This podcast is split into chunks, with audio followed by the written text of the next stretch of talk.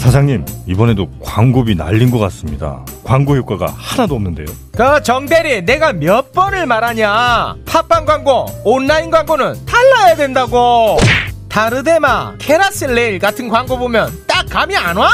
빵 먹고 싶잖아 각질 긁고 싶잖아 그럼 P&B 마케팅 한번 해볼까요? 광고주들 사이에서 소문이 장난 아니던데요. P&B 마케팅 그 온라인 광고도 같이 한다면서 오케이 P&B로 쭉쭉 나가보자 불황에 강한 팟빵 광고 전문 대행사 P&B 마케팅 검색창에 P&B 마케팅을 검색하세요.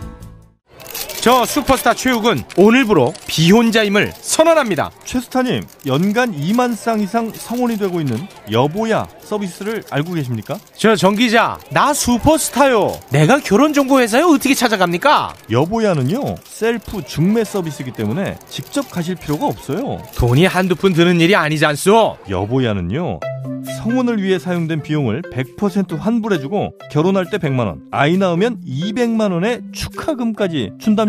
그래도 난 경력이 있는 분들이 더 좋던데 초혼도 재혼도 인연을 만날 수가 있습니다. 지금 스마트폰에서 여보야를 다운받으세요.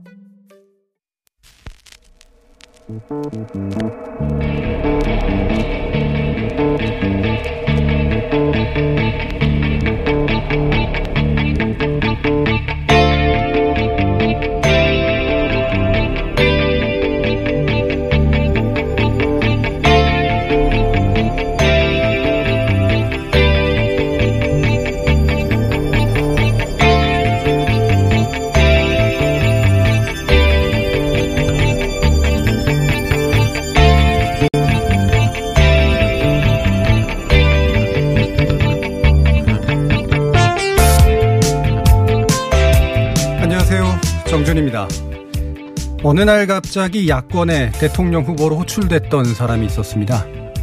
여러분도 잘 아시는 백종원 대표인데요.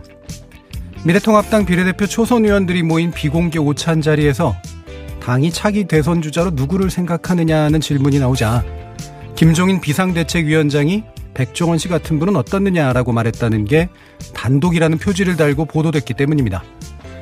물론 김종인 위원장은 대중 친화적인 인물이 필요하다는 걸 알리기 위해 백종원 씨를 예로 든 것뿐이라고 해명했지만 미래통합당의 유명인 마케팅은 꽤나 좋은 미디어 호응을 불러일으켰죠.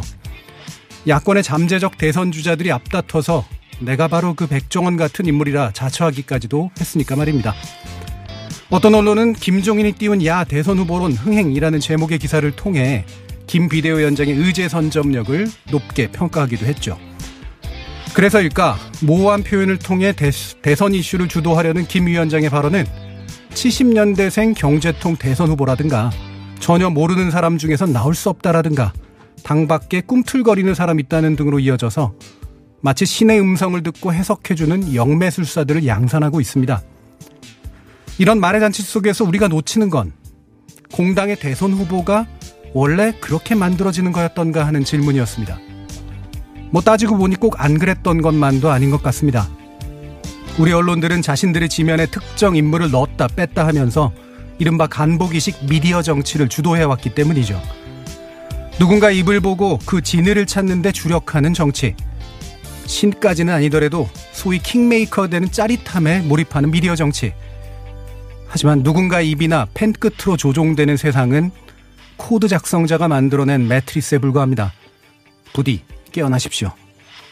2020년 7월 2일 정준이의 생각이었습니다.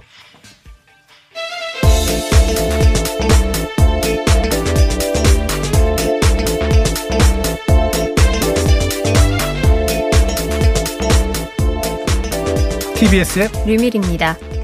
처음 뵙습니다. 네, 반갑습니다. 유명인 뵙는 것 같아요, 아, 제가. 제가 영광입니다. 어, 뉴스공장 어, 제가 대리로 진행을 맡게 됐는데 공장장님이 이번 주까지 휴가죠. 네, 내일까지 나오신다고 들었습니다. 예, 제가 내일까지 나오고요. 네. 예. 음, 휴가 가시니까 좋으세요? 네, 좋습니다. 조언은 없습니다. 네. 예.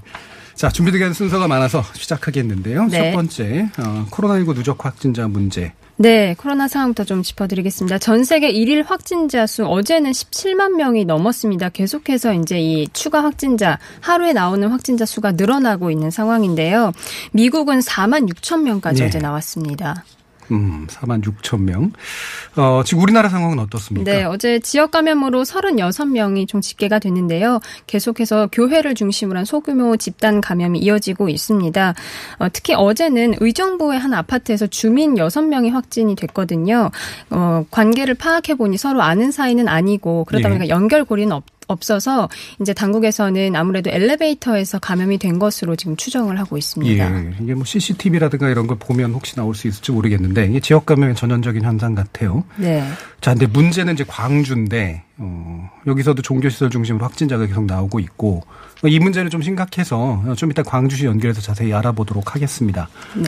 자, 사회적 거리두기, 뭐 마스크 착용 이런 수칙들 다 필요 지키는 것이 필요한 그런 상황인데 어, 뭔가 좀 변화되는 상황 같은 것도 좀 있습니까? 네, 코로나 19 그 중증 환자 치료제로 국내에서도 이제 렘데시비르가 들어왔습니다. 그래서 음. 어, 산소호흡기 치료가 필요한 중증 환자 33명에게 일단은 바로 투약할 예정이라고 하는데요.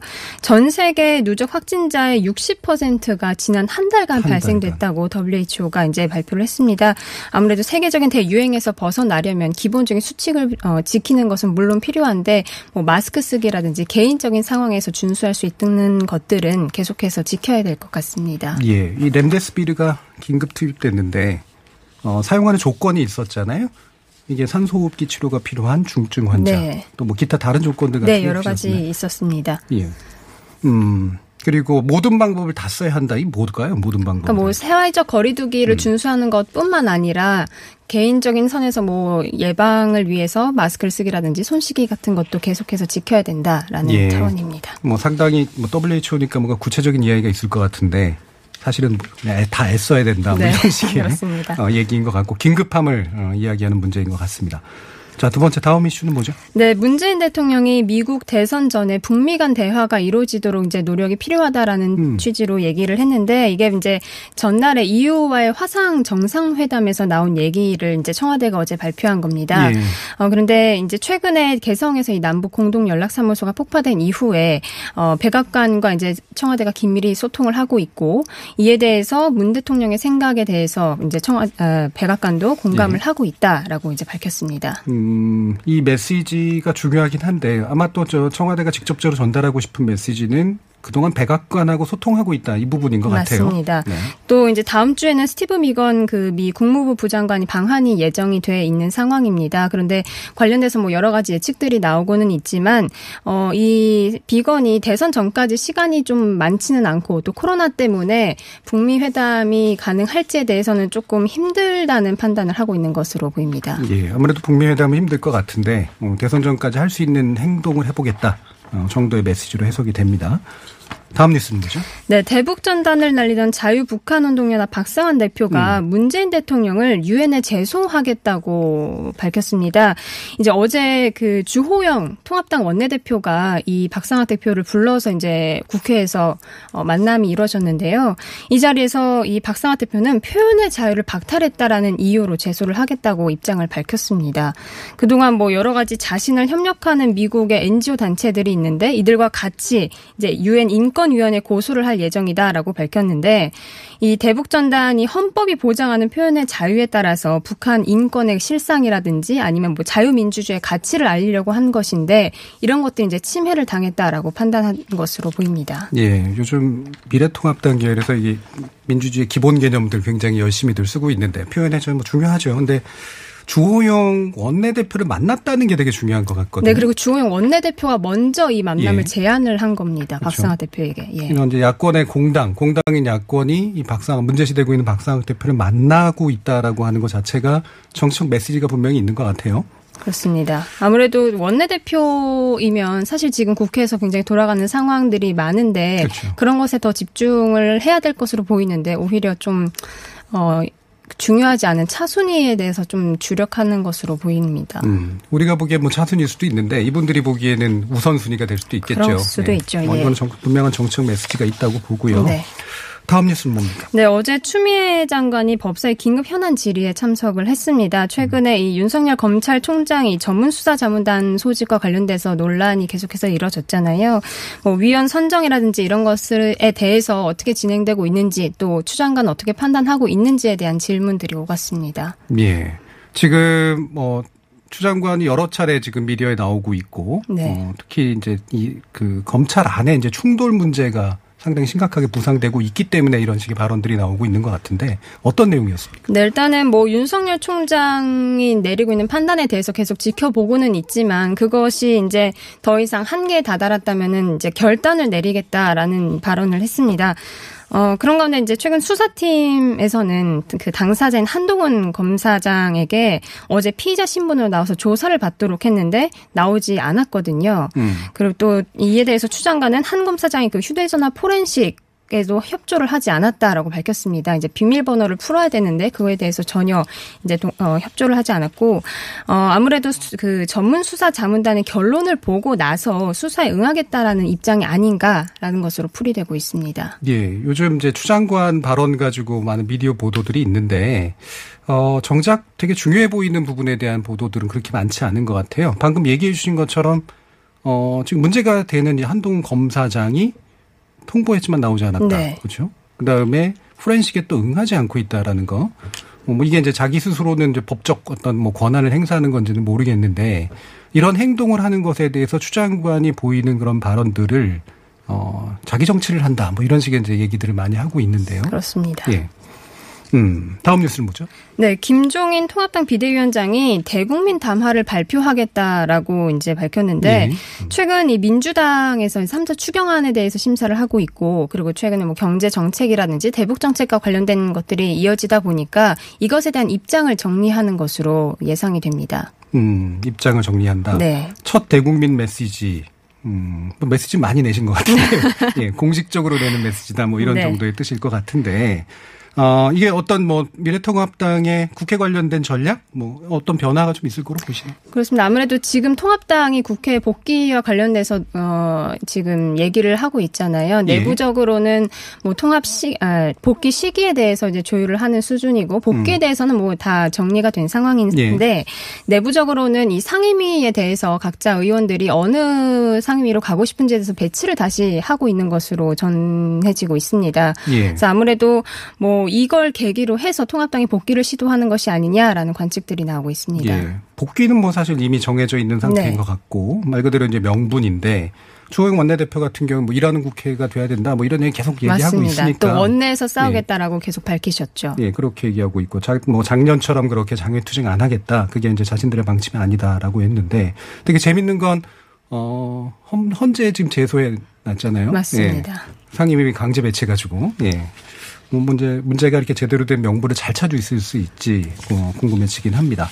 네, 마지막 김종- 뉴스인가요? 네, 예. 김종인 위원장은 어 일요일 5일에 이제 발표를 하겠다고 대국민 메시지를 5일에 5일에, 발표하겠다. 발표했다고 했고요. 예. 네, 계속해서 보면은 이제 최근 국제적 이슈로 이제 홍콩 예. 국가보안법이 이제 나오고 있는데 어제 이제 첫 시행 첫날이었습니다. 그런데 어 홍콩 반환 23주년이기도 했거든요. 예. 어, 시위대는 계속해서 수천 명 단위로 거리에서 나와서 계속해서 이제 시위를 이어갔고 또 경찰도 만만치 않은 수로 이제 나와 있었습니다. 음, 이게 이제 외교적인 문제도 불러일으키고 있는 상황인데, 어, 법 집행이, 그 법이 시행되면서 첫날이었고, 많은 사람들이 나왔고, 또 실제로 체포가 이루어지고 있죠. 그렇습니다. 예. 뭐 고무탄이라든지 최루가스, 뭐 물대포까지 등장을 했고 그 현장을 취재하는 취재진에게도 어김없이 이제 가해졌는데 경찰이 체포한 인원은 약 370명 정도 된다고 이제 밝혔습니다. 또 예.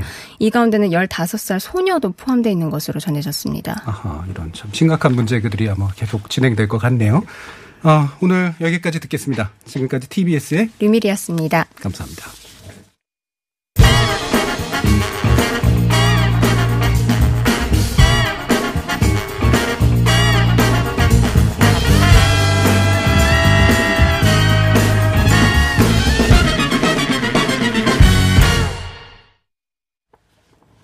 자, 아까 말씀드렸던 것처럼 이제 광주 상황이 좀 심각합니다. 어, 88일 만에 지역 내 감염이 발생하기 시작했는데 닷새 만에 39명 확진, 지역 감염 양상이죠. 그래서 광주시 연결해서 현재 상황 그리고 대응이 어떤지 짚어봐야 될 것 같은데요. 광주광역시 박향 복지건강국장 전화 연결되어 있습니다. 안녕하세요. 네, 안녕하세요. 음, 지금 박향입니다. 예, 고생이 많으실 것 같은데 음. 닷새 만에 신규 확진자가 급증한 상태잖아요. 이게 어떤 상황이라고 네. 좀 말씀해 주실 수 있을까요?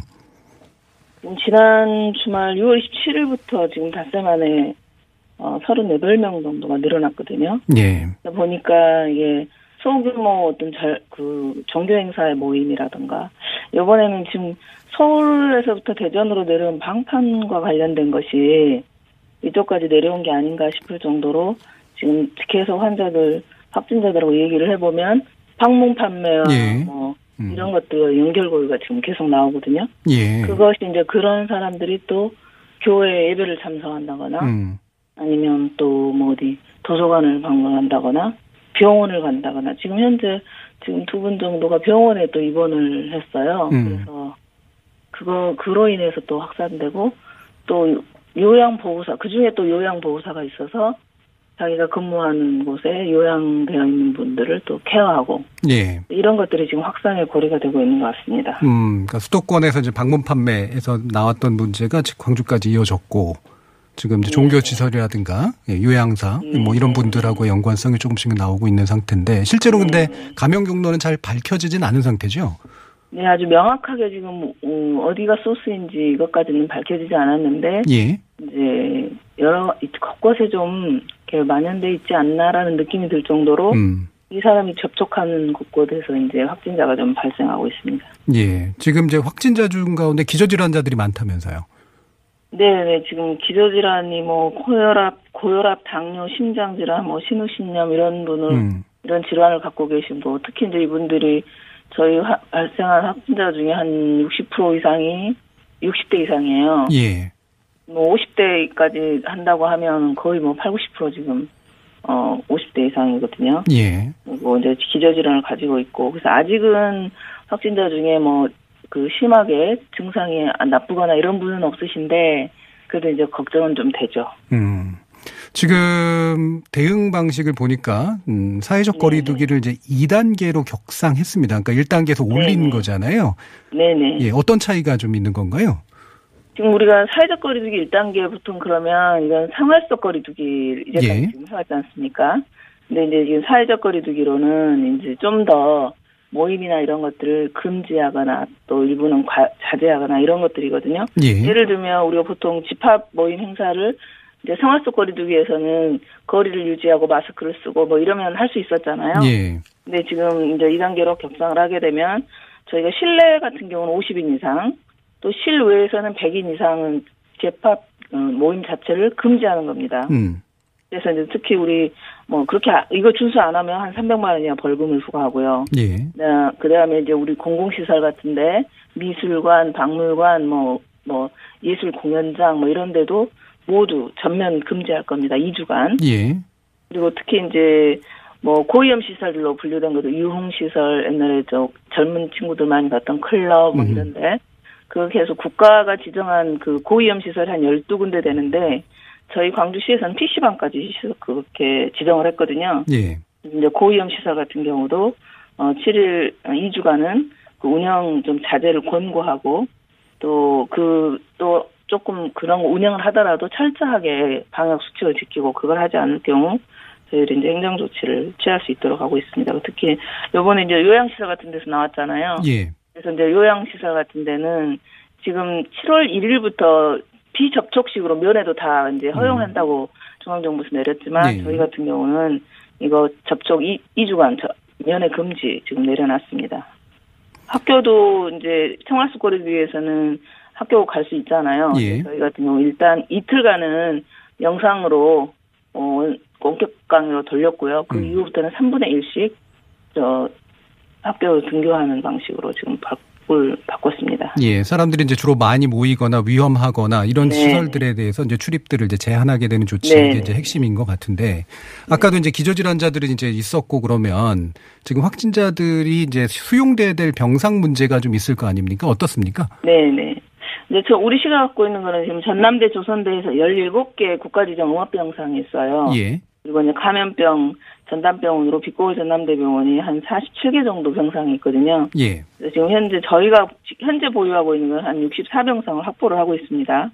지금 현재 어 가용 병상 한 40개 정도밖에 안 남았 40개. 안 남았어요. 예. 그래서 지금 추세로 봐서는 저희가 어제 하루만 해도 지금 16명이 확진이 돼버렸거든요. 예. 대전이나 과거 대구 사례나 이런 데 보면 그 이후부터는 숫자가 막 두 배, 세배 기하급수로 좀 늘더라고요. 음. 그래서 어제 저희들이 그렇지 않아도 비상대책을 수립했고 또 이제 광주 병상만으로 다 안 되잖아요. 예. 그래서 호남권으로 전남, 그다음에 전북까지 지금 함께 공동 대응을 할 거고요. 어, 또 이제 여기 안 되면 충북의 천안 또는 지금 지난번에 저희가 대구 어, 환자 있었을 때 병상을 저희가 연대를 했었잖아요. 예. 그렇지 않아도 어제 또 대구에서도 전화하셨어요. 혹시 도움이 될 수 있으면 함께 하겠다고. 그래서 이제 저희가 정말 위급한 상황일 때 음. 대구까지도 고려하고 있습니다. 그리고 현재는 지난번 이제 중앙질병본부 차원에서도 이제 아예 권역별로 병상들은 공동 대응하는 걸로 좀 예. 관리가 좀 되고 있습니다. 예, 지금 어, 이 권역 안에서는 이제 공동 대응들이 어느 정도 좀 되는 것 같고 어, 대구까지도 네네. 예, 협력이 좀 가능한 네네. 상태까지 만들어 두셨네요.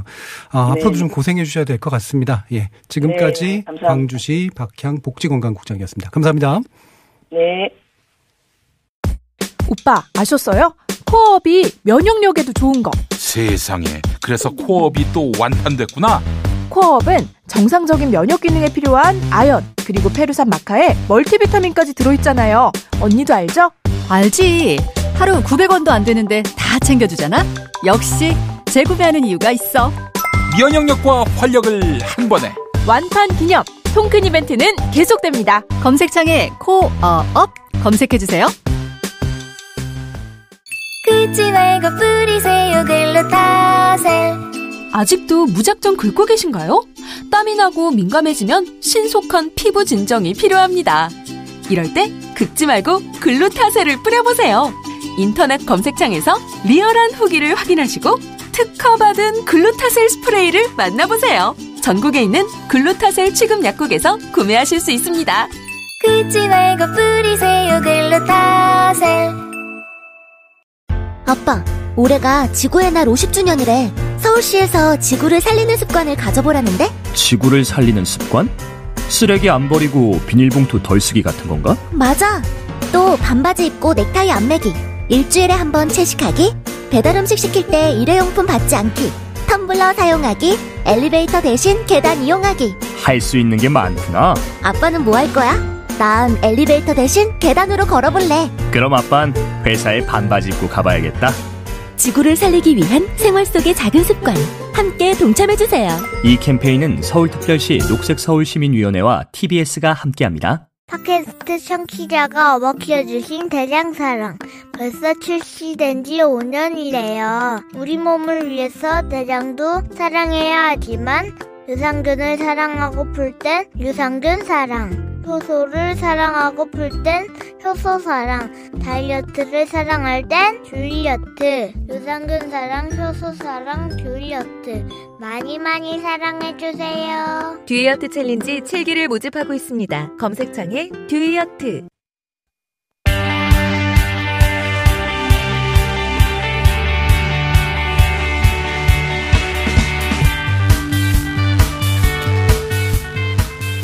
자, 지금 아, 라임펀드 사태가 어, 꽤 있었고 지금 이제 환매 중단 사태를 이제 빚었었다가 이게 무려 1조 6천억 원이었었어요. 첫 번째 분쟁 조정 결과가 이제 금감원에서 나왔는데 가입자에게 원금 전액을 돌려주라고 이제 결정한 상태입니다. 어, 금융투자 상품에서 이런 결정 나온 거 처음이라고 하는데 금융정의연대 김득희 대표 모시고요. 얘기 한번 나눠보도록 하겠습니다. 안녕하세요. 네, 안녕하세요. 어, 지금 피해자 지원을 위해서 많이 애써 주셨잖아요. 예. 예. 이번 결정 굉장히 기쁘시죠? 너무 기쁩니다. 예. 어떻게 진행이 됐었어요? 네, 원금 절액 반환 결정은 음. 금감원 창설 이래 예. 첫 결정이거든요. 음. 그래서 LIGCP 사건 때라든가 동양 사태 때도 불안전 판매로만 접근을 냈고 예. 특히 이제 DLF 사태 때도 작년에 뭐 최초라고 했는데 80%밖에 음. 안 나왔는데 이번에는 원금 전액을 하다 보니까 피해자들의 요구 사항이 100% 배상이었거든요. 예. 그게 이루어진 거고요. 다음 소비자로 하여금 착오를 일으킬 정보를 은행에서 제공했고 처음부터 손해를 볼 수 있는 걸 알면서도 팔았다는 것을 금감원이 인정을 했거든요. 음. 이 중요한 의미를 가지고 있고요. 다음 어저께 결정된 게네 건입니다. 무역금융펀드에 대해서. 근데 이네 건만 지급되는 거 아니라 어, 판매사인 은행들이 수용만 한다면 음. 전체 1,600억 정도가 인정이 되거든요. 예. 그래서 이게 사실 집단 분쟁에 효력도 있기 때문에 음. 저희들이 누누이 주장했던 집단 소송의 다른 버전으로 예. 결과가 나타났기 때문에 그렇죠. 너무 기쁩니다. 집단 분쟁의 효력이 있다라고 하는 건 여기에 이제 소송에 직접 참여하거나 이런 분이 아니라고 하더라도 예, 분쟁이 안 하더라도 예. 거의 1,600억 정도 예. 상하고 있습니다. 음. 그게 이제 집단 소송에 지금 안 돼 있지만 예. 예. 효과를 발휘할 수 있다 예. 이런 말씀이시잖아요. 단 이제 판매사들이 수용을 수용할 경우에는 그렇죠. 자, 이 금감원이 이런 결정 내는 게 처음이라고 이제 말씀을 주셨는데 좀 설명 좀 해주세요. 이게 지난번 아, 불안전 판매하고 차고하고 어떤 차이가 있는 건가요? 이제 불안전 판매는 판매사인 은행 직원들이 설명을 잘못했다든가 음. 그다음에 대주주자 그 투자자 적격성이 없는 사람을 가입을 시켰던 경우였는데 예. 이거는 착오라고 말을 하지만 음. 사기라는 거죠. 예. 알면서 너희들이 부실을 알면서 이렇게 팔았다라고 음. 말한 거였고요. 특히 이 무역금융 펀드가 가입했던 미국 자산운용사는 펀지 사기로 미국 금융당국으로부터 음. 제재를 같이 받았고 이와 관련된 내용이 미국 수탁관리회사로부터 통보까지 받았거든요. 예. 그래서 통보를 받았는데도 불구하고 계속 이 상품을 팔았던 게 문제가 되었고 그 시기를 언제로 결정을 했냐면 2018년 11월 음. 미국 수탁 관리회사로부터 부실하다라는 통보를 받았던 시점으로 한정을 해버렸습니다. 예. 그 통보를 받았는데도 불구하고 이제 판매를 했다. 이게 예. 이제 그냥 몰라서 한 거나 실수하고는 다른 예. 문제다라고 해서 심각성이. 예. 그 자산이 사실은 부실로 해서 98%가 부실이 났는데 예. 이게 안전한 자산으로서 음. 연5% 6% 예. 수익이 나온다라고 안 낸 것들이 중요한 설명들이 다 엉터리였기 때문에 착오를 일으켰다라고 본 거죠. 음. 민법상 조항입니다. 근데 이게 용어가 착오를라는 용어가 착오를 일으키는 것 같아요. 예, 예. 말씀처럼 실질적으로는 사기인데 예. 그러니까 상대방에게 착오를 일으켰다는 얘기잖아요. 예. 사실 알고 있으면서도 예. 어, 거의 사기에 준하는 그런 건데 어 일단은 라인 펀드가 이제 뭐 말은 많이 됐지만 내부 들어보면 이게 뭔지 잘 모르겠는 것들이 되게 많아서 거기에 대한 설명도부터 좀 부탁드릴게요. 라임 펀드라는 음. 것들은 펀드 이름을 속칭하는 이거고요. 라임 자산 운용의 자사에서 판매한 펀드가 대표적인 펀드가 4개가 있고 예. 이 4개 밑으로 뭐 이걸 모펀드라고 하고요. 음. 자펀드들이 여러 개가 있습니다. 음. 유명했던 펀드가 그 국내 투자 모펀드였던 플루토 음. 여기가 한 1조 정도 가량 아, 가입이 네. 돼 있고 그다음에 국내 메자닌에 가입돼 있는 테니스 2호가 3천억 정도가 돼 있고요. 어저께 이제 불안정 그 착오로 일으킨 계약 무효를 했던 펀드가 무역금융 펀드입니다. 여기에 2,400억 정도가 돼 있고요. 그다음에 무국 CI 펀드라 해서 무역금융 채권인데 여기 한 3천억 정도가 되는데 신한은행 분들이 이건 무역금융 펀드를 부실을 알고 돌려막기로 했다라고 해서 예. 올 3월에 고발을 했고 저희 저희들도 금감원에 진정을 했거든요. 음. 어저께 신한은행이 압수수색을 당하고 있는 상태입니다. 예. 이 금액을 전체 합치면 1조 6천억 정도 되고요. 어제 결정했던 분쟁 조정 결과에 따르면 한 1,600억 정도가 전액 반환이 될 건데 전체 피해 금액으로 따지면 한 10% 정도가 되는데 음. 무역금융펀드 한 3천억 잡고 하면 한 55% 정도가 예. 반환될 수 있는 겁니다. 예.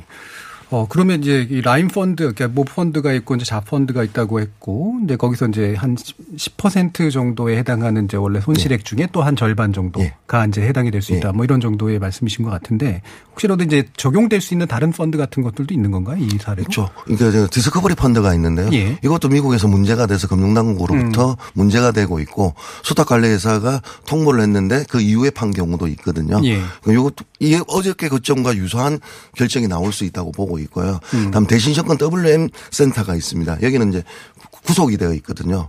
이 본부장이 전체 그 반포 지점에서만 팔았던 거였기 때문에 아직 공소장이 밝혀지진 않았지만 공모 여부가 공범 여부가 밝혀지면 예. 그 시기에 따라서 달라지겠지만 대신 정권도 인정이 될 수 있다 이렇게 음. 보고 있습니다. 그러니까 다른 펀드 사례라고 하더라도 이게 일단 사례가 나왔 선례가 나왔으니까 예. 대신 이제 그게 제한, 그러니까 제소다 뭐 뭔가 분쟁 조정을 제한해야지만 가능한 일인 거죠? 아니죠. 그렇진 않습니다. 이제 분쟁 조정을 하지 않더라도, 않더라도. 제가 이제 분쟁 소 그러니까 집단 소송이 효력이 있다고 말씀드렸던 아하, 이유는 음. 신청을 안 하신 분들도 1,600억의 그 시기에만 해당하면 예, 예, 예. 다 받을 수가 있는 거죠. 자, 이게 전제는 이제 음. 대신 이제 판매사가 수용을 해야 된다는 그렇죠. 말씀입니다. 예. 그래서 이제 강제성이 없다는 게 문제라고 지금 예. 지적이 되고 있는데 어떻게 좀 전망하세요? 어, 첫 번째가 이게 이제 키코 사례 때 예. 우리은행만 빼고는 다 거부를 해버렸거든요. 음. 그런데 또 DLF는 또 다 수용을 했습니다. 그래서 저희들이 이제 DLF 때 80%가 최고로 나왔는데 어떤 치매 환자는 우리은행 치매 환자는 80%를 받았고 하나은행 치매 환자는 55%를 배상을 통보를 받았댔어요. 그러니까 이게 일괄 배상이 안 되다 보면 혼란이 있는데 예. 이번에는 전액 배상을 일괄적으로 하니까 혼란은 없다고 보고 있고 음. 첫 번째 이게 제일 많이 팔았던 데가 어, 우리은행인데 예. 우리은행은 라임과 또 연동돼 있기 저 DLF와도 연동되어 음. 있고 DLF 때도 배상을 수용했던 전례가 있고 키코도 수용을 했던 은행이거든요. 그래서 제일 많이 판매했던 우리은행이 수용을 한다면 예. 도미노 현상으로 다 수용을 할 것이라고 보고 있고요. 음. 신한금투 같은 경우에는 공범으로 구속까지 되어 있습니다. 본부장이 음. 그렇기 때문에 재질이 아주 안 좋고 이게 TRS라는 대출까지 일으켰기 때문에 저는 뭐 시, 염치가 있다면 신한금투는 당연히 수용을 해야 된다고 보고 있고요. 이제 나머지가 우리은행이 있는데 아 하나은행이 있는데 하나은행 같은 경우는 좀 수용을 안 할 것 같아서 예. 저희들이 수용 촉구하는 피해자들과 함께 기자회견도 다음 주에 할 계획에 있습니다. 음, 그럼 어떻습니까? 이게 그 금융사 입장에서 보면 자기 돈 나가는 거라고 생각할 텐데. 그렇죠. 예. 그래서 야, 업무상 배임을 많이 주장합니다. 예. 근데 이번에는 분쟁 조정에 결정을 했기 때문에 수용을 하면 되고요. 음. 특히 우리 하나 미래에셋 신영증권 같은 경우에는 그렇게 억울하다면 신한금토를 상대로 먼저 고객의 돈을 전 반환하고 구상권 청구하면 되거든요. 법적으로도 가능하기 때문에 음. 예. 업무상 배임, 배임을 피할 수 있다 이렇게 보고 있습니다. 예. 어, 지금 뭐 펀드에 대한 투자 뭐 이런 것도 조심해야 될 그런 부분들이 분명히 있는 것 같은데 마지막으로 간단하게 좀 재, 재원 좀 해주시죠. 이제 지금 사모포탄이 연쇄폭탄으로 터지고 예. 있거든요. 이 연쇄폭탄이 불발탄이 될 수도 있- 있을지 음. 모르겠지만 이 방송을 듣는 청취자께서는 내가 가입한 펀드가 사모펀드인지도 모르세요. 음. 실제 사모펀드인지 확인하시고 폐쇄형인지 개방형인지 폐쇄형은 뺄 수가 없지만 개방형은 언제든지 나올 수가 있거든요. 지금 사모폭탄이 연쇄폭탄으로 터지는데 불발탄이 될 수도 있습니다. 예. 그럼에도 불구하고 불안하시니까 개방형에 계신 분들은 나오시는 게 노- 좋고요. 마지막으로 음. 이게 이제 개인으로 할 노력이 아닌 거죠. 제도가 개선이 돼야 되는데 지난주 월요, 어, 월요일에도 나와서 제가 말씀을 드렸는데 집단소송제 이번과 예. 동일한 효력을 낳을 수 있는 집단소송제가 도- 도입이 되어야 되고요. 그다음에 징벌적 배상제가 도입이 음. 되면 됩니다. 이게 이번에 1,600억이 배상이 되는데 만약에 미국 끝이 10배나 100배 이렇게 된다면 이게 회사가 망할 수 있지 않습니까? 그렇죠. 판매하는데 신중할 수밖에 없고 이 상품을 선택하는데도 신중할 수밖에 없습니다. 예. 마지막으로 강력한 처벌입니다. 음. 이번에 라임 등 이게 연루된 분들이 예전부터 뭐 500, 5년, 10년 손방망이 처벌해야 할 것이 아니라 법과 원칙에 따라서 엄벌을 내서 이걸 하면 감옥에서 평생을 보낼 수 있다. 이 시그널을 줘야 된다고 보고 있습니다. 알겠습니다. 감사합니다. 지금까지 금융정의연대 김득의 대표였습니다. 감사합니다. 네, 감사합니다.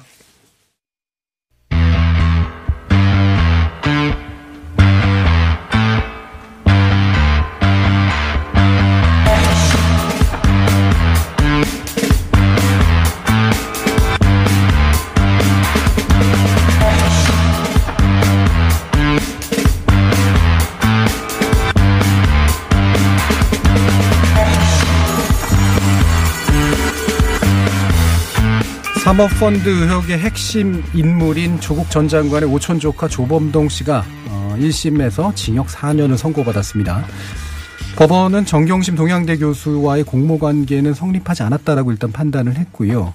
어, 관련된 쟁점들이 좀 일부 있습니다. 그래서 재판 과정을 꾸준히 지켜본 두 분과 함께 어떤 판단인지 좀 해설도 좀 들어보고 앞으로 전망도 한번 좀 들어보려고 합니다.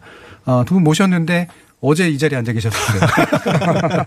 양절 변호사님. 예, 안녕하세요. 양절입니다. 자, 그리고 저희 해시태그에서도 한번 뵀던 우리 아주경제 사업, 사회부 김태형 기자. 안녕하십니까. 김태현입니다. 오늘 뉴스공장 처음이시라고요? 네, 뉴스공장은 처음 나왔습니다. 예. 음, 여기저기 많이 보이시는데 뉴스공장 왜 안 부르셨을까? 어, 저도 궁금한데. 자, 일단 1심 판결, 어, 많이 지켜보셨으니까요. 예, 핵심 어떤 겁니까? 일단 투자 대여 부분, 그러니까 정경심 교수와 조범동 씨 간 금전 거래가 투자인지 대여인지가 논란이 되어 네. 음. 왔는데 그 재판부는 대여라고 일단은 중심으로 1심에서는 판단을 했고요. 음. 그리고 실소유주 부분에 대해서도 어 조범동 씨가 이제 의사 결정을 한 건 맞지만 그 익성의 이제 관여에 따랐다. 익성의 이익을 따랐다. 음. 뭐 그런 내용들을 판단을 했습니다. 재판부가. 예. 일단은 공모 관계 측면에서의 판단 그리고 그다음에 그 조, 그 조범동 씨가 어떤 역할을 했는가의 측면에 있어서 완벽하게 이렇게 주도적인 역할까지는 또 아니었던 거 이렇게 봐도 되는 건가요? 네. 그리고 그 정경심 교수와 뭐랄까 권력과 뭐그 경제인 간의 뭐 신종 정경 유착 이런 예. 말까지 나왔었는데 예. 사실상 그런 유착이 없었다라는 판단이 나온 겁니다. 음.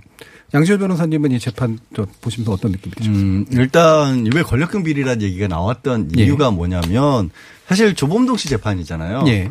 그 공소 사실에도 굳이 뭐 조국 전 장관 가족 내진 조국 전 장관 당시 음. 민정수석의 어떤 영향력을 힘이 얻었다든가 이런 내용이 아예 안 들어 있어요. 예. 안 들어 있는데도 갑자기 지난 결심 공판에서 음. 이 사건을 우리가 이렇게 수사를 하게 된 배경은 예. 새로운 형태의 정경 유착이고 죄질이 극히 좋지 않은 거다. 예. 이걸 막아야 된다. 이렇게 열변을 토했거든요. 음. 근데 재판부가 그래서 공소 사실에도 없는 내용을 판결하면서 얘기를 한 거예요. 예. 권력형 비리라고 하는데 증거가 없다. 그 내놓은 게 없다. 이 얘기가 나온 거고 어, 조금 전에 이제 김태형 기자 얘기한 것처럼 그거 그냥 빌려준 돈에 대한 이자 받은 건 맞는데 라는 판단을 했고요. 또 하나 이제 사실 지난 청문회 때 화제가 됐던 것 중에 하나가 처음에 초기에 왜 100억 원짜리 폰드라고 신고를 했느냐 사모펀드를 예. 돈은 14억밖에 안 내놓고 그럼 나머지 돈은 어떻게 하려고 한 거냐 그걸 가지고 뭐 청문회장에서 불법적으로 채워놓은 다음에 음. 이미 처음에 명분을 만들려고 그렇게 신고한 거 아니냐라고 했는데 재판부에서 이 사모펀드 운영하는 과정에서는 이런 일들은 많이 벌어진다 그리고 예. 100억으로 늘려놨기 때문에 이 조국 전 장관 가족뿐만 아니라 다른 사람들도 투자할 수 있게 열려 있는 펀드였네라는 음. 얘기를 한 겁니다. 그러니까 예. 그 말씀을 드린 이유는 뭐냐면 그럼 100여 차례 압수수색을 했던 그 강력한 수사의 근거는 뭐냐. 그렇죠. 예. 왜 권력형 비리가 아니라는 얘기가 판사가 할 정도였는데 그럼 뭐 때문에 이렇게 수사를 했고 뭐 때문에 무슨 증거도 내놓지 않고 새로운 정경 유착이란 말을 했을까. 저는 의문만 남은 재판 판단이었어요. 예. 지금 아까도 이제 얘기를 해주셨는데 검찰이 이렇게 센 말들을 재판정에서 굳이 예. 했을까? 그죠? 이게 뭐 가끔씩 이제 판사들이 약간 뭔가 이렇게 도덕감을 아. 불러일으키는 판결이 문에 네. 들어가 있긴 하잖아요. 근데 검찰이 이런 식의 이제 행동들을 하는 거 어떻게 느끼세요? 그거는 예. 지난 결심 공판에서는 확실히 여론전이었다라고 그렇죠. 예. 왜냐하면 어, 말씀드린 것처럼 뭔가 근거 증거를 내놓고 음. 했으면 판사의 판단에서 그런 부분이 나왔을 거예요. 판사가 음. 이걸 판단하면서 판결하면서 권력형 비리였다는 거 정경유착이라는 말을 쓸 수가 있는데 그게 나올 리가 없는 구조였거든요. 음. 이 재판에서는 그러니까 오히려 선제적으로 그 말을 꺼냈던 것 같고. 음. 한달 전에 그게 언론을 통해서 알려지긴 했지만 그러면 이게 없다라는 부분을 그만큼 해석을 시켜줘야 되는데 그렇죠. 또 반대로 언론에서 그만큼을 또 다루지는 않는 것 같습니다. 음. 그리고 네, 미공개 네, 네, 미공개 정보를 이용했다는 부분도 어, 미공개 정보를 이용한 것까지는 이제 검찰의 공소장에 담겨 있는데 음. 어떤 정보를 어떻게 어떤 형식으로 넘겨줬나는 그런 내용도 담겨 있지 않아요 공소장에는. 예. 음. 그리고 재판에서 이제 문자들이 굉장히 이제 부각이 됐잖아요. 뭐, 어, 예를 들면 꾸기 문자, 음. 그리고 음. 종소세가 많이 나왔다. 음. 이런 부분들. 근데 사실상 재판부가 이런 문자로 그래 뭘 증명하려는 거냐라고 음. 되묻는 형식의 이제 선고가 나온 겁니다. 예. 그러니까 전반적으로 보면 이제 검찰이 그렇게 막 엄청난 수사들을 했는데 조사도 뭐 강압적으로 좀 했고요. 근데 재판부에 내놓은 증거나 이런 것들 자체가 대단히 부실하다라고 하는 게 이제 전반적으로 좀 보이는 그런 재판이 아니었나 싶은데 어, 이 선고 결과에서 좀 쟁점이 될 만한 것 또는 우리가 눈여겨봐야 될 것 또 다른 건 어떤 게 있습니까, 김태현 기자님? 어, 일단은 그 보도들에는 이제 익성이라는 부분이 대부분 빠져 있어요. 근데 예. 그 정경심 교수가 투자한 블루 펀드에는 음. 어 이제 블라인드 펀드였죠. 그 블라인드 펀드에서 투자된 곳이 이제 웰스씨앤티라는 곳이고 음. 거기서 투자된 돈이 이제 익성이 만든 자회사 IFM으로 들어갔다가 돌아와서 WFM 그러니까 어 익성과 조범동 씨가 공모할 수 있는 혹은 그 돈이 모이는 곳으로 이제 흘러갔는데 10억이 흘러간 부분에 대해서는 이제 재판부에서도 좀 판단을 좀 유보한 부분이고요. 익성에 네. 대해서는 뭐 기소가 된 게 아니기 때문에 음. 그러니까 향후에는 이제 익성에 대한 부분도 아마 좀 다뤄지지 않을까라는 음.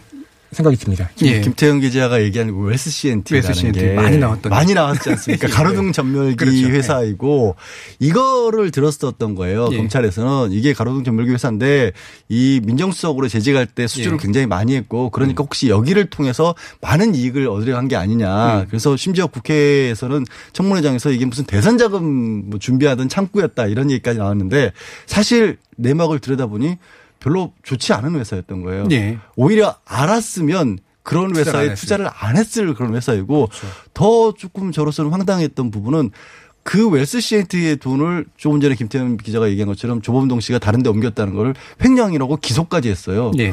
그러면 이게 돈이 정경심 교수에서 나온 돈인데 그 돈을 그렇게 마음대로 조문호 씨가 움직였다면 음. 정경심 교수는 오히려 어, 일종의 피해자가 돼버리는 거거든요. 그렇죠. 근데 이게 어떻게 또 정경심하게 되는지 음. 구조를 이해하기가 어려운 재판이었던 겁니다. 예. 지금 이제 재판의 과정들을 보면 이렇게 이제 검찰이 부실한 면들이 여러 가지로 이제 드러나긴 하는데 그리고 실제로 여론전을 벌였다라고 하는 면도 명확히 좀 보이고요. 근데 일단 조, 이 조범동 씨 관련해서는 유죄가 나온 것들이 이제 많단 말이에요. 예. 예. 이 부분이 이제 좀 찜찜하게 느껴지는데 어떠세요? 어, 조범동 씨가 잘못한 부분은 분명히 있죠. 음. 뭐 21개 혐의 중에서 20개가 유죄로 됐으니까요. 다만 그 안에는 어, 이런 것까지 이렇게 기소를 다 했을까 싶은 것들도 좀 포함되어 있긴 하고요. 음, 음. 근데 문제는 그거 같아요. 김태민 기자 잠깐 얘기했지만 어, 이 가장 중요한 범죄는 자본도 없이 회사를 인수를 해서 네. 그 회사의 가치를 높이 좀 뻥튀기 시킨 다음에 거기서 음.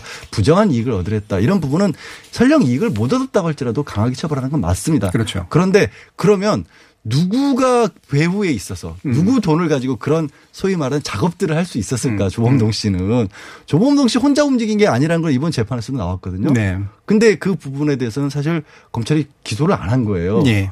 그럼 가장 어찌 보면 물론 조범동 씨 역시 의사결정권자라고 음. 했지만 다른 사람들도 그 일에 같이 했다는 게 판결문에도 나오거든요. 음. 그 부분은 수사와 재판이 안 이루어졌어요. 그렇죠. 예. 네. 그게 희한하고 잠깐 이제 찜찜하다는 음. 표현을 쓰셨는데 그러다 보니까 음.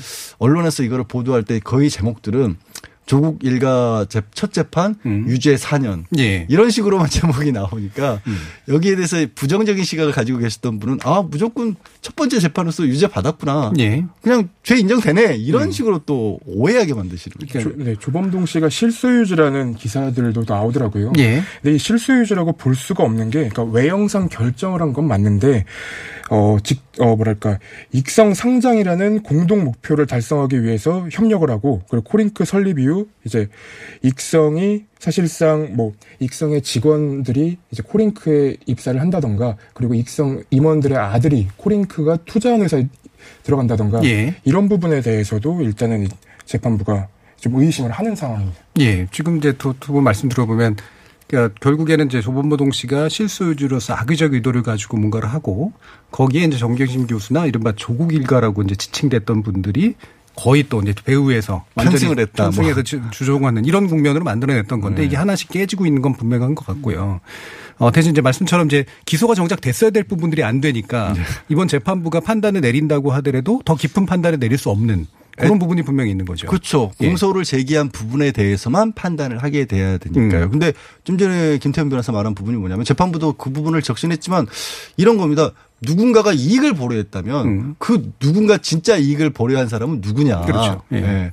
그리고 이 재판이 참 유죄 4년이 나왔고 20개 혐의가 인정이 됐는데 음. 추징금이 없어요. 네. 그 얘기는 뭐냐면 횡령 배임으로 72억 원을 했다는 게 유죄를 받았는데 예.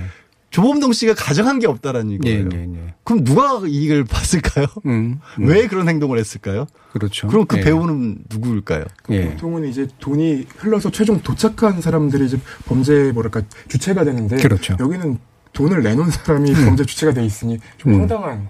원래 이제 뭐 아주 기초적으로 보면은 결국에는 그뭐 범죄 사실에 있어서 누가 가장 이득을 받는가 사실 네. 이 부분이잖아요. 근데 이 정당 등장에 있는 인물들 사이에서는 뭐 유죄는 받았더라도 이득도 별로 네, 없었고 이득도 없고 예 이런 문제들이 있었네요. 자 근데 또 한 가지가 아마 이 부분이 이제 언론 이슈로 주목하는 건데 어 증거 인멸 지시 혐의 있죠. 어 일단은 조, 어, 조범동 씨가 증거 인멸을 했고 그렇죠. 그다음에 정 교수가 정경심 교수가 이거를 증거 인멸을 교사하는 과정에서 공모가 됐다라고 하는 부분에 인정한 거 이 부분에 많이 주목하고 있단 말이에요.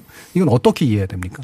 그러니까 그 LP라고 하는 건데 예. LP 간인을 삭제하려고 했던 건데 이 부분에 대해서 정경심 교수가 그 청문회 당일까지 LP로 들어가 있는지를 몰랐어요. 예. 그래서 왜 들어가 있지도 내가 하지도 않은 LP 그 이름이 내 이름이 거기에 들어가 있냐 내 이름을 예. 지워달라라고 얘기를 했다는 건데 그 이제 재판에 나왔던 이상훈 대표가 그런 얘기를 해요. 원래 기존에도 어 정관을 보낼 때 개인정보 보호차 LP를 삭제를 계속 해왔기 때문에 음. 당연히 LP를 빼는 거 빼왔 뺀 거다. 예. 정경심 교수가 어떤 지시를 한 게 아니다. 이렇게까지 얘기를 했었습니다. 예, 이 부분은 그러니까 앞으로도 다툼의 여지가 좀 더 있다는 얘기인데. 어, 예. 사실 정, 조범동 씨와 공범으로 기소가 된 부분들도 정경심 교수는 따로 재판을 하고 있어요. 네. 그래서 이제 조범동 씨에 대한 재판에서는 정경심 교수가 무죄라고 나왔지만 그 부분을 정작 판단을 해야 되는 데는 정경심 교수 재판부인 겁니다. 그렇죠. 예, 네. 그래서 이제 공모 부분 인정됐다고 하면서도 판사가 오히려 이거 내 판단이 결정적인 거 아니다라는 얘기를 스스로 밝히는 그쪽 재판부에서 이 부분은 다퉈야 된다라고 얘기를 한 겁니다. 예. 지금 김태현 기자님이 점점 앞으로 나와서요. 마이크가 뒤로 아, 네. 가 있어요. 네. 잘안 들린다는 이제 그런 네. 소리들이 아, 다시 한번 좀 질문을 드릴 텐데. 그러니까 이 부분 이제 앞으로도 이제 좀 지켜봐야 될 측면들이 분명히 있는 것 같은데 언론들이 이걸 주목하는 건 결국은 현재 재판에서 그들이 생각하기엔 건질 건. 음. 그러니까 이 부분이다라고 이제 보는 거잖아요. 네. 예. 그러니까 이전 재판 거의 초기 재판부터 그 정경심 교수님한테 교수한테 굉장히 공격적인 보도들이 많이 나왔어요. 뭐 음. 예를 들면은 이제 조범동 씨 재판의 1심 초반 재판에 기억에 남는 게 이제 술집 사장님이 어 코링크 피의 실소유주는 조범동 씨다라고 음. 얘기한 음. 부분 예. 그 부분이 굉장히 기억에 남는데 그날 이 술집 사장님은 이제 정경 어, 그 조범동 씨가 어 법인카드를 사용했고 WFM 인수를 얘기했다라는 점을 들어서 이제 조범동 씨가 실소유주다라고 얘기를 했었는데 음. 실제로는 그 현장에서 WFM이라는 얘기를 들어본 적이 없고 개인 카드를 쓰지 않았기 때문에 법인 카드다. 사실상 그 판단의 근거가 없었어요. 예. 그러니까 모든 부분들이 결국은 어, 정경심 교수님이나 조범동 씨 그리고 조국 일가에 대해서 조금 공격적으로 나오는데 음. 그 근거가 변호인 신문에서 판판이 깨졌는데도 여전히 이렇게 보도가 되는 거는 조금 저도 이해가 안 되는 부분입니다. 변호사님 어떠세요?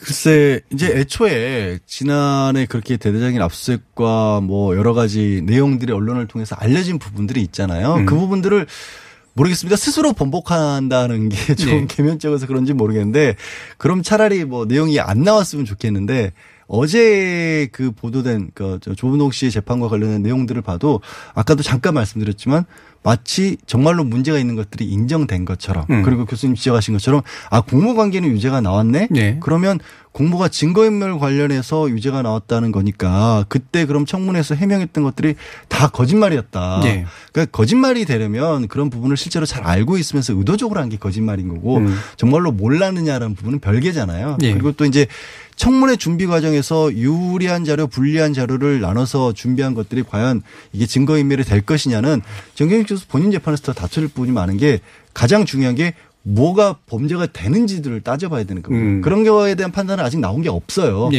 예. 그런데도 아 일단 이 부분은 유죄 인정됐으니까 음. 청문회 때 잘못한 건 맞아. 음. 이런 식의 제목들이 좀 뽑혀서 나오더라고요. 예, 뭐 옛날 소설에 발가락이 닮았다를 보는 듯.